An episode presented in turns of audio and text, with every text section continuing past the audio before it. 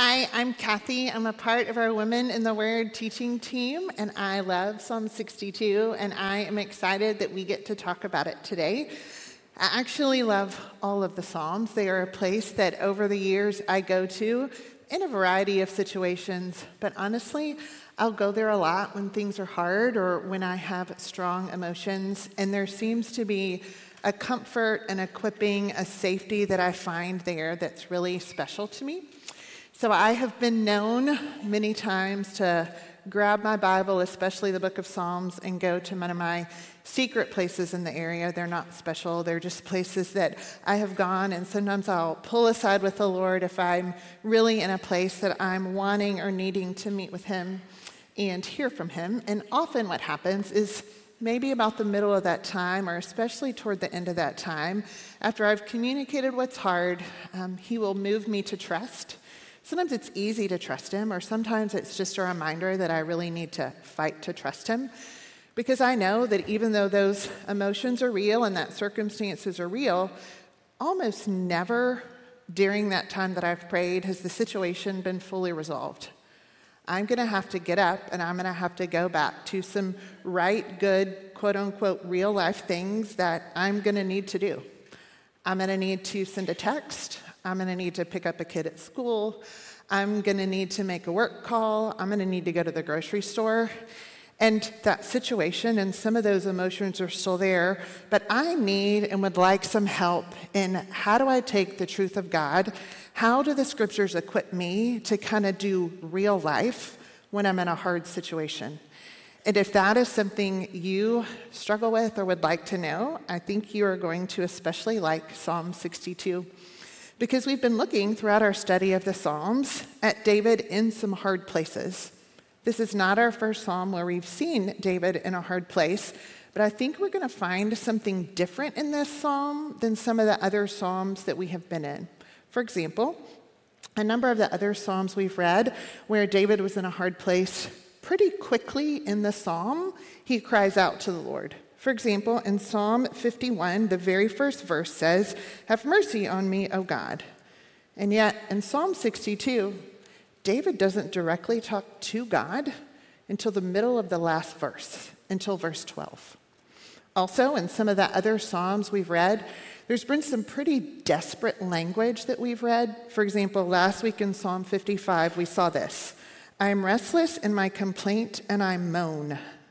In Psalm 62, it's a hard situation, but we don't see quite that desperate or an emotional language, at least written in the psalm for us.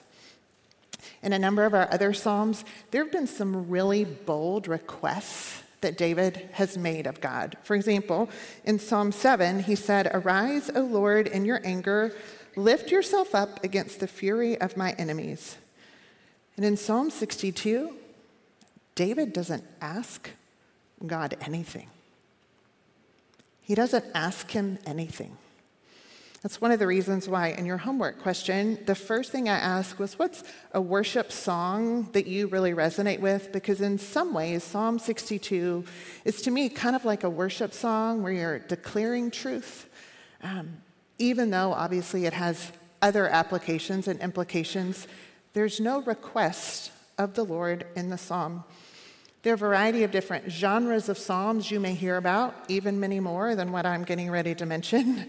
There are laments, there are psalms of trust, of wisdom, of praise and thanksgiving, and of many more. And often in a song, you a psalm rather, you may see flavors of different genres, and I think that's what we see here. We're going to get a little taste of lament. We're going to be able to tell David is in a hard place. It talks about him being shaken or not being shaken you're going to see a whole lot of trust. A lot of trust, a lot of focus on God, a lot of focus on God's character. Even we're going to see in verse 8 David calling us to trust. And then we're going to get wisdom. The last four verses of this psalm, verses 9 through 12, are really more like wisdom literature, like the Proverbs. They're actually statements and principles of wisdom. And I don't know, but when, you're, when I'm in a hardship, I'd really like some trust and I'd really like some wisdom. So I'm personally really excited about what we're going to see in this psalm because I think it's really helpful for me. I'm actually going to read through the whole psalm because I want to give you a taste and a flavor for some of the different genres we see referenced here. And then we're going to go look back at it more specifically. Starting in verse 1, we're going to step into some trust. For God alone, O my soul, waits in silence. From him comes my salvation. He only is my rock and my salvation, my fortress. I shall not be greatly shaken. We're then again now move into a little bit of lament. He leads with how long, meaning there's a hardship that's been going on a while. Let's read verses 3 and 4. How long will all of you attack a man to batter him, like a leaning wall, a tottering fence? They only plan to thrust him down from his high position. They take pleasure in falsehood. They bless with their mouths, but inwardly they curse. We're going to go back to some trust. Verse 5 On God alone, O my soul, wait in silence, for my hope is from him. He only is my rock and my salvation, my fortress, I shall not be shaken. On God rests my salvation and my glory. My mighty rock, my refuge is God. Trust in him at all times, O people.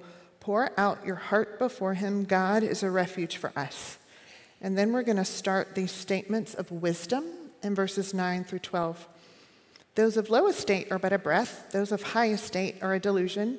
In the balances they go up, they are together lighter than a breath. Put no trust in extortion, set no vain hopes on robbery. If riches increase, set not your heart on them. Once God has spoken, twice have I heard this that power belongs to God, and that to you, O Lord, belongs steadfast love, for you will render to a man according to his work. Hardship filled with trust and filled with wisdom. Let's look at this a little bit more specifically. In verses three and four, we're going to learn a little bit more about what's happening. There's a destabilizing attack.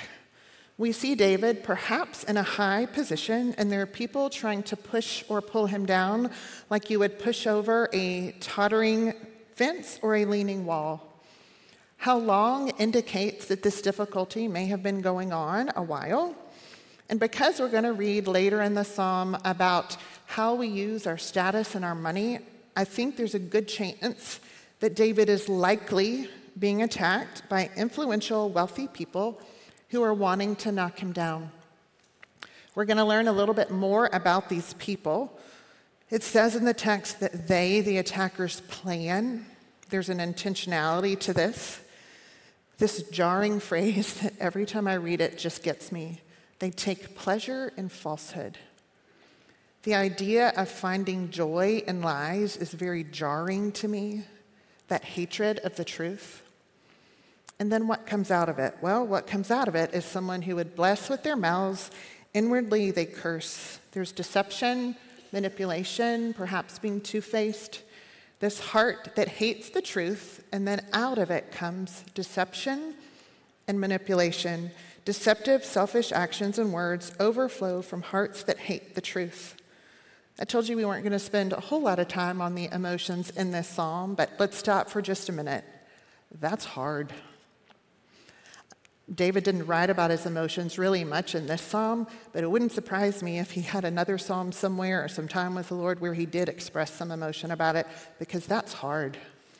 When you've had someone with money or influence negatively impact you, someone behind your back deceive or manipulate, that's hard.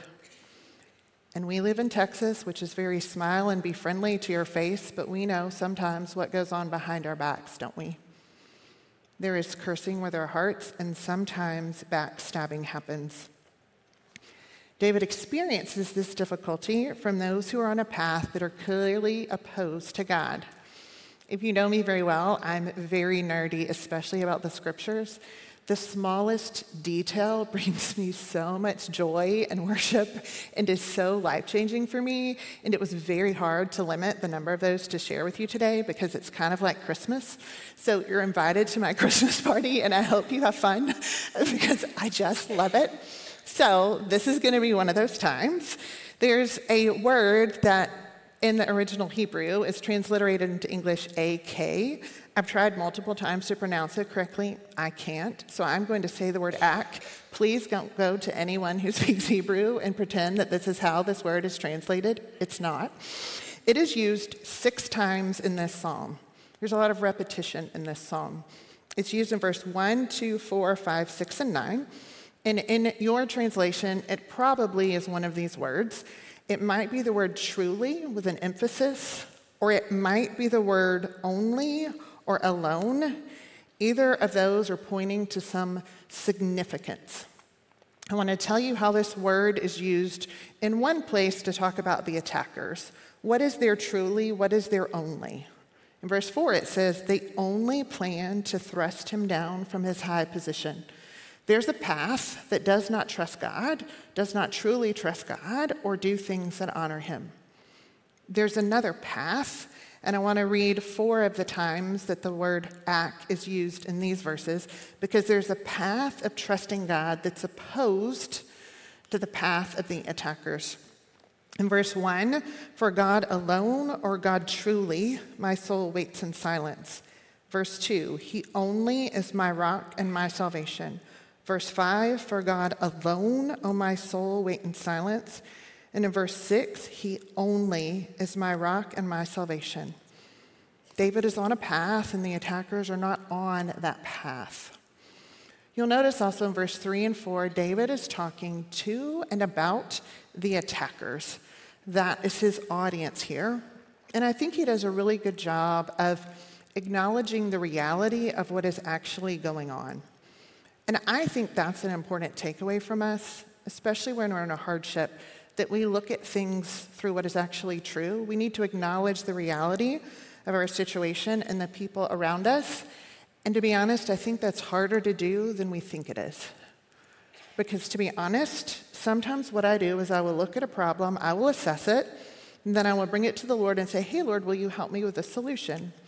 But the reality is, I need God's help to accurately assess what's actually going on. Because sometimes I'm a little too gullible. I want to believe the best about something, and that's just not what reality is. That's not what's true. Sometimes, because I live in cancel culture, I'm tempted to see one person say one thing one time, and I want to attribute a bunch of motives and intentions to them that I don't know that they have, and I'm quick to cut them off. I want to accurately assess what's going on in my life so that I'm applying God's wisdom and truth to what's actually happening rather than a misunderstanding or just overlooking it on my part. I want to invite God in to helping figure out the problem. I want to gather as much information as I can. I want to evaluate my own sin and biases. And to be honest, one of my secret tricks, which is not a secret because I'm telling you, and it's not really a trick, it's just God's grace to me. One of the most helpful things in my life is God has given me a few friends and my dad that are incredibly high in discernment, and they are kind enough and willing enough to come ask me questions and help me look at things. At times, if I'm over or understating something, or if my sin or my perspective is off, they are very kind and they have all told me things I did not want to hear. I think it's really important that we acknowledge the reality of what is actually going on. David does that, and he's experiencing this pain. He sees it for what it is. What does he do with it? Well, we read in verses 1 and 2 and in verses 5 through 7 what he does with it. And there's a lot of repetition there, so it's clearly important. I'm going to just read verses 1 and 2 for you. For God alone, my soul waits in silence from him comes my salvation. He only is my rock and my salvation, my fortress. I shall not be greatly shaken. David turns to an unshakable refuge. Humans have influence and money, and they can wreak havoc, but nothing like the influence, power, and wealth of God. David turns to a mighty God whose power and resources exceed all others exceed all others. Look at 1 Chronicles 29, verse 11 and 12 on your verse sheet. These are the words of David describing the power of God. Yours, O Lord, is the greatness and the power and the glory and the victory and the majesty. For all that is in the heavens and in the earth is yours. Yours is the kingdom, O Lord, and you are exalted as head above all. Both riches and honor come from you, and you rule over all. In your hand are power and might, and in your hand it is to make great and to give strength to all. David turns to God and he finds refuge in the strength of God, which, to be honest, is the only stable place to stand. We saw in verses three and four some language that described very unstable things. We saw a leaning wall, a tottering fence, and David being thrust down. Instability. But the words that we just read about God are very strong and they're very stable. Rock, fortress, Salvation, refuge, not shaken. Doesn't mean your circumstances at time won't be shaking, but when you are standing on a rock that has all power and all strength and can protect you, you do not have to be unstable when you are standing on something that is totally stable. Isn't God breathtaking and fascinating, that power and that strength? and it's going to get even better. I just love this part. In verses 1 and 2, and in verses 5 through 7, 12 times, 12 times, David uses a certain word in reference to God or things he's gotten from his relationship with God. He does not say in the text, God is a fortress or a rock. He doesn't say, God is the fortress or the rock. He uses the word my. Read with me every one of those times. Verse 1, he says, God is my salvation. Verse 2, he's my rock, my salvation, my fortress. Verse 5, he's my hope. Verse 6, he's my rock, my salvation, my fortress. Verse 7, my salvation, my glory, my mighty rock, my refuge. David believes that who God is, he is for him. He takes this power and this refuge and the fact that he gets to stand in and hide on that very personally. Can you believe that just because we believe in Christ, that you and I can say that? Do you know how breathtaking that is? That I get to say that God is my fortress, my refuge. I literally have chills saying it out loud. He's mine. I get to belong to him. And the reality is, it's absolutely ridiculous that sometimes I don't trust in him. Sometimes I trust in other things. That is silliness. Why would I go anywhere else? I have an only. I have a truly. Verse 1, God alone. Verse 2, He alone. Verse 5, God alone. Verse 6, He only. I have an only, and He's mine because Jesus lets me belong to him. David reminds himself to rest solely, truly, only in God and to wait, find that inner rest and peace in him. We need to repeatedly remind ourselves of truth and deepen our dependence on God alone. Repeatedly remind. In these five verses that we've read, David is talking to himself. He's talking to his own soul. He is the audience. I have a niece who likes to talk to herself, and she likes to talk to herself out loud. So sometimes I think she's talking to me, but she's just talking to herself and reminding herself of something. One of the stories that makes me chuckle is an elementary school teacher, appropriately so, would take away a book from a child that was reading a book while there was a lesson, and my niece was known to do that, and she did not like it when that happened, but she knew it was her fault. And so one day the teacher said, as my niece was walking away from the desk, she wasn't being disrespectful, she was talking to herself, and she was like, I have got to stop doing that. I do not like it when she takes my book away. She was reminding herself of what she wanted to remember. We get a lot of messages. I get messages from friends, from family, from colleague, from culture. There are a lot of things that run through my head, even my own sin. What are you listening to the most? You are the person who spends the most time with you. You are the person who spends the most time with you?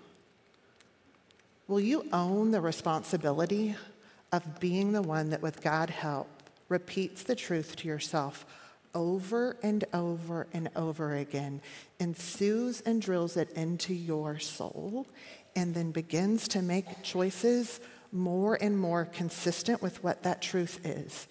You repeating it doesn't change who God is, He still is that. But it sure does change where your trust is, and it sure does change what your experience is. Whatever it takes, would you remind yourself of the truth a million times in whatever simple or profound way works for you and enables your soul to hear it?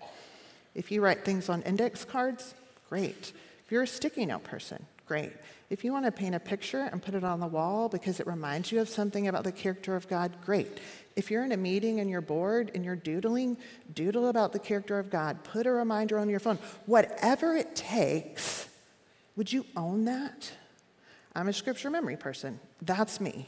I started memorizing a few days ago, verses 5 through 7. Uh, it's not there yet, but if you see me in the grocery store next week, I hope to have it so you can ask me about it.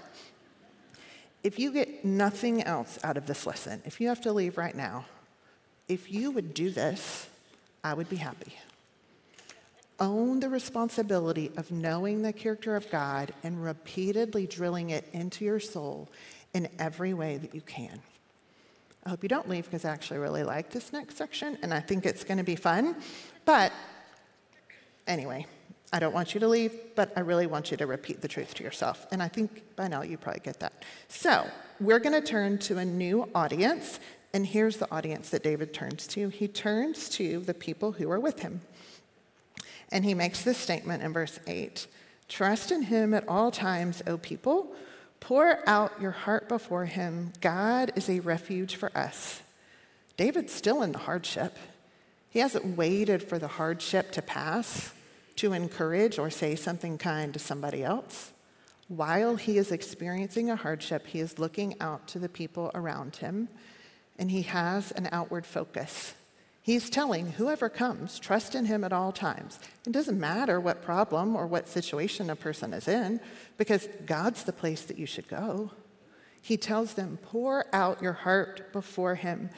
One way that this can be interpreted that just makes me smile every time I think about it is there's a way to interpret this pour out that can actually mean gush out. And I have this image of like a dam breaking and the water that gushes. Whatever is in your heart, would you gush that out before the Lord? Why? David changes a word here. He says, God is not a refuge for me, which he does think that, but he says, God is a refuge for us. He knows that God is a refuge not just for him, but for any others who are in Christ. David selflessly encourages others to fully trust God at all times and in all situations. Sounds a whole lot to me like 1 Thessalonians 5:11 on your verse sheet.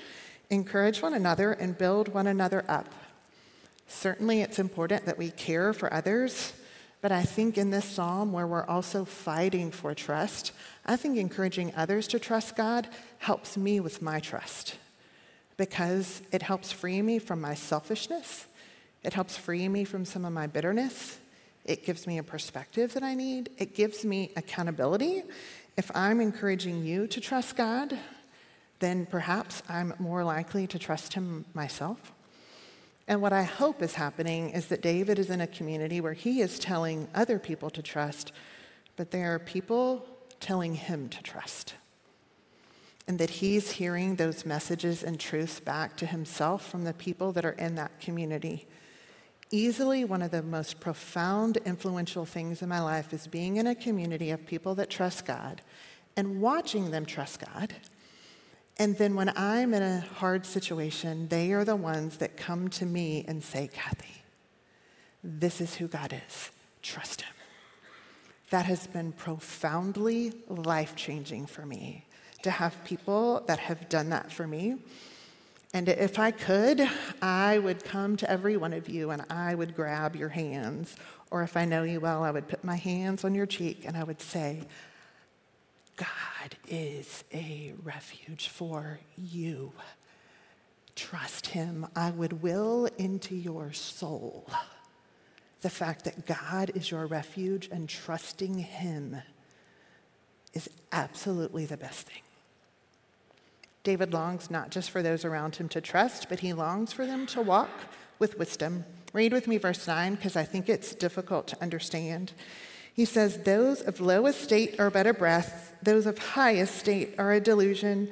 In the balances they go up, they are together lighter than a breath. I'd like to share what I think is the best interpretation of this verse.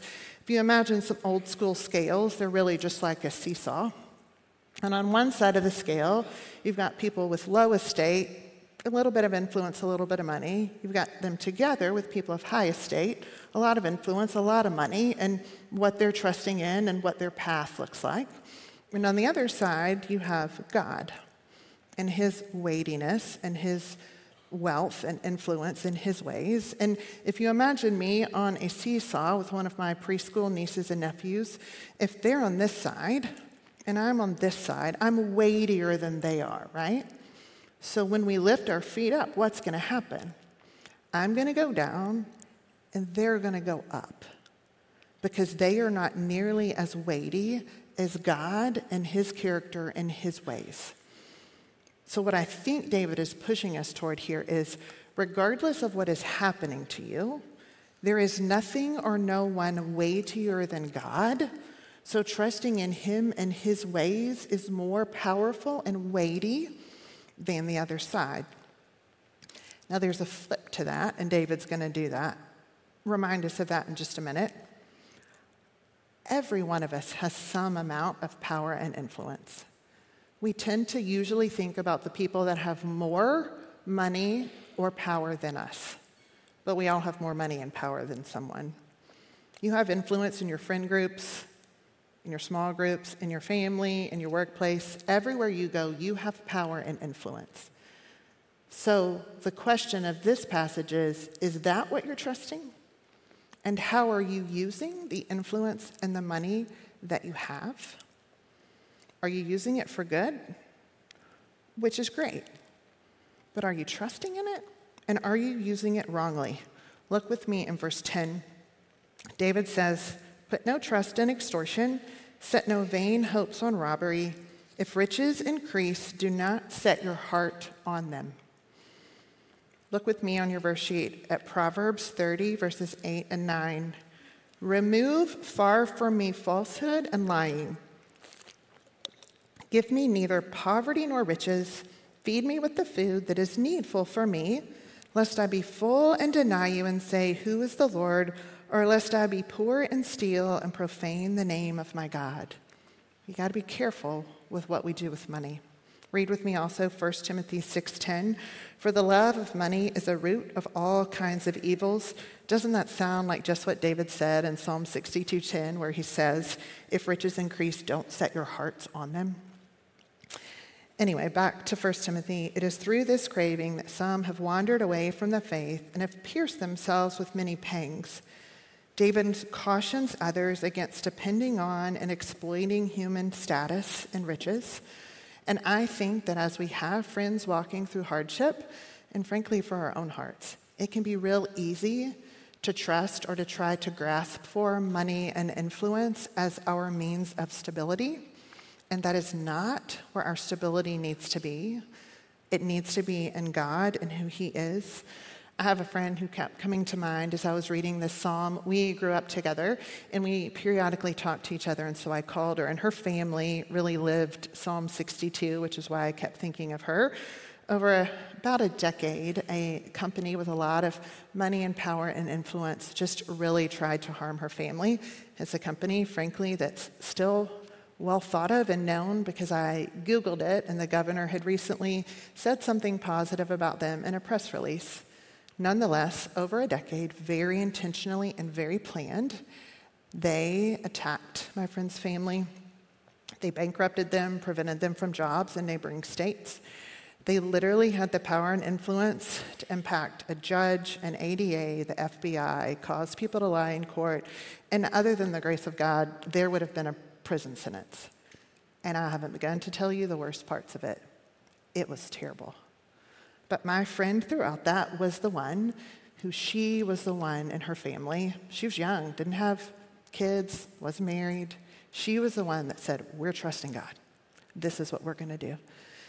And after I talked to her, she sent me back a couple pages of her journals from that season, which was decades ago.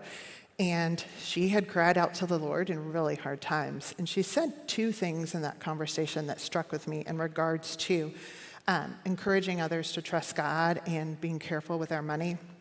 She said, um, during that season, a friend, a woman, unexpectedly took out a loan against her home to give them money so that they could have a lawyer.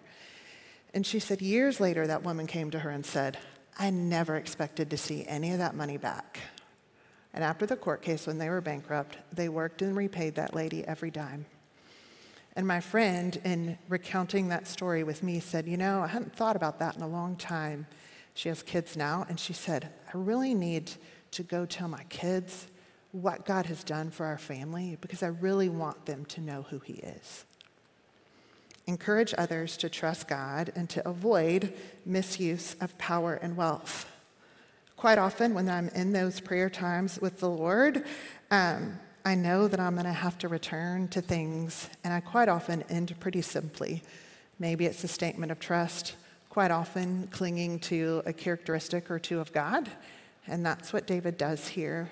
He ends in verse 11 and 12 by focusing on a reliable God. Read with me verse 11.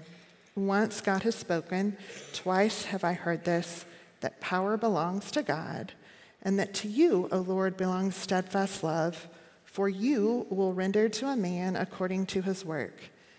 David finally addresses God directly, and he doesn't ask for anything. He just proclaims God's strength and God's love. God, this is who you are. You are good and you are powerful. And while I think it is wonderful to ask God for things, sometimes when you're in the moment in the middle of the day, just recount real quickly what the character of God is. Just recount who he is and lean on that. Also, David then restates that God will deal rightly with both the righteous and the unrighteous. We talked about that a good bit in verse, uh, sorry, Psalm 7, where we looked at that phrase, God rendering to a man according to his work. For those who have not trusted God and not done what God wanted them to do, God will judge and handle, and they will have consequences for that. And those who are in Christ, who have trusted them, God is going to handle that as well. We can be confident of that. We need to recount to God what's true of his character and his ways. When I first wrote that statement, I had it written down in my drafts differently for a long time. And then I finally looked at it and was like, mm, I think I can make that better.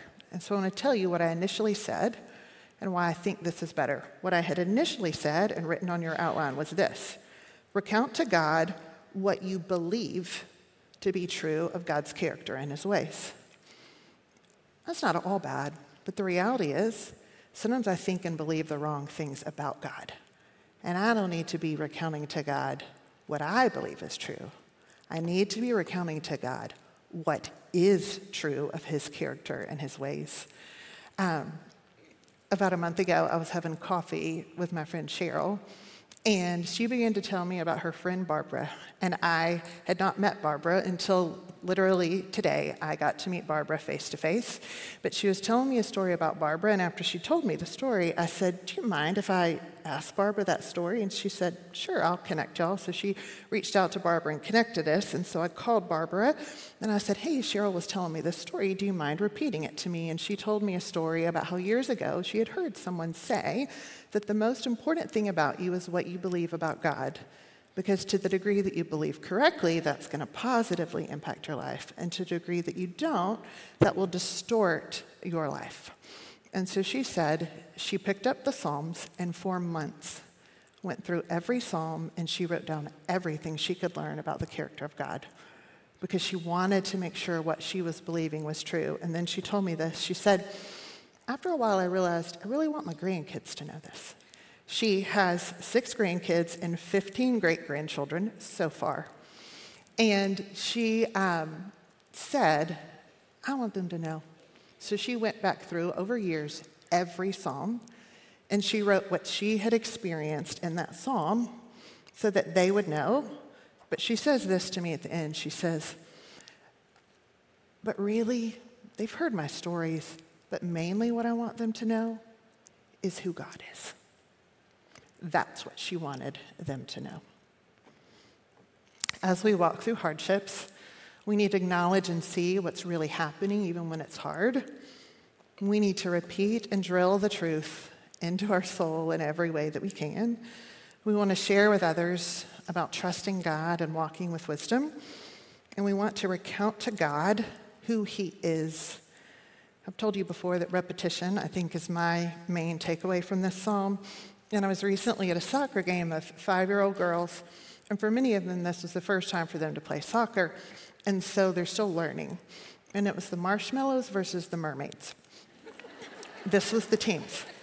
And very often during this game, multiple times, when the ball was stopped, you would see the coaches go to the marshmallows and say, Marshmallows, which one is your goal? And they would, all the marshmallows would point toward their goal. And then they would say to the mermaids, Mermaids, what's your goal? And the mermaids would point to the other goal. Because when you're five and you're learning to play soccer, sometimes you forget what the goal is, right? You get a little distracted by a flower or your shoes untied, or you really just came for the snack and you're wondering when the game's over. And you got your coaches yelling at you, and the crowd is yelling at you, and then you're looking at the other team, and the other team's going another way, and you, you get a, bit, a little bit turned around, and you go the wrong direction. You just need a reminder what the goal is, right? Well, here's the thing I'm not very much different than a five year old soccer player. Sometimes I get a little distracted by some flowers and some untied shoes. Or I hear some people yelling from the sidelines and I start listening to that a little too much. I'm watching the direction that the other team is going and I start trying to think I should go that way. Or sometimes I even well meaningly get turned around and start going the, the wrong way and I don't even know I'm going the wrong way. And to be honest, sometimes I just want to sit down and have a snack. That's not real life. That's not the game we're in, and that's not the goal. There is a God. If you are in Christ, He is your refuge. Trust in Him at all times, O people. Pour out your heart before Him. God is a refuge for us. Trust in Him at all times, O people. Pour out your heart before Him. God is a refuge for us.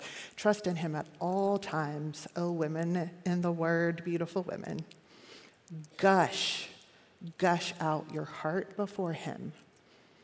For He's not just a refuge for me, He is, I guarantee, a refuge for you. Pray with me. Lord, you are good and you are powerful. And I cannot believe that through Jesus' death and resurrection, you have made it so that I and a group of women get to call you my refuge, my rock, my hope, my salvation. That is beyond mind blowing and encouraging to me. God, we need your help remembering. Would you help us remember? Would you enable each one of us to own the responsibility of speaking and massaging into our own soul the truth of who you are because we forget, we get turned around, and sometimes we just want to give up. God, you are good, and you are full of steadfast love. You are powerful. In Jesus' name we pray. Amen. Thank you.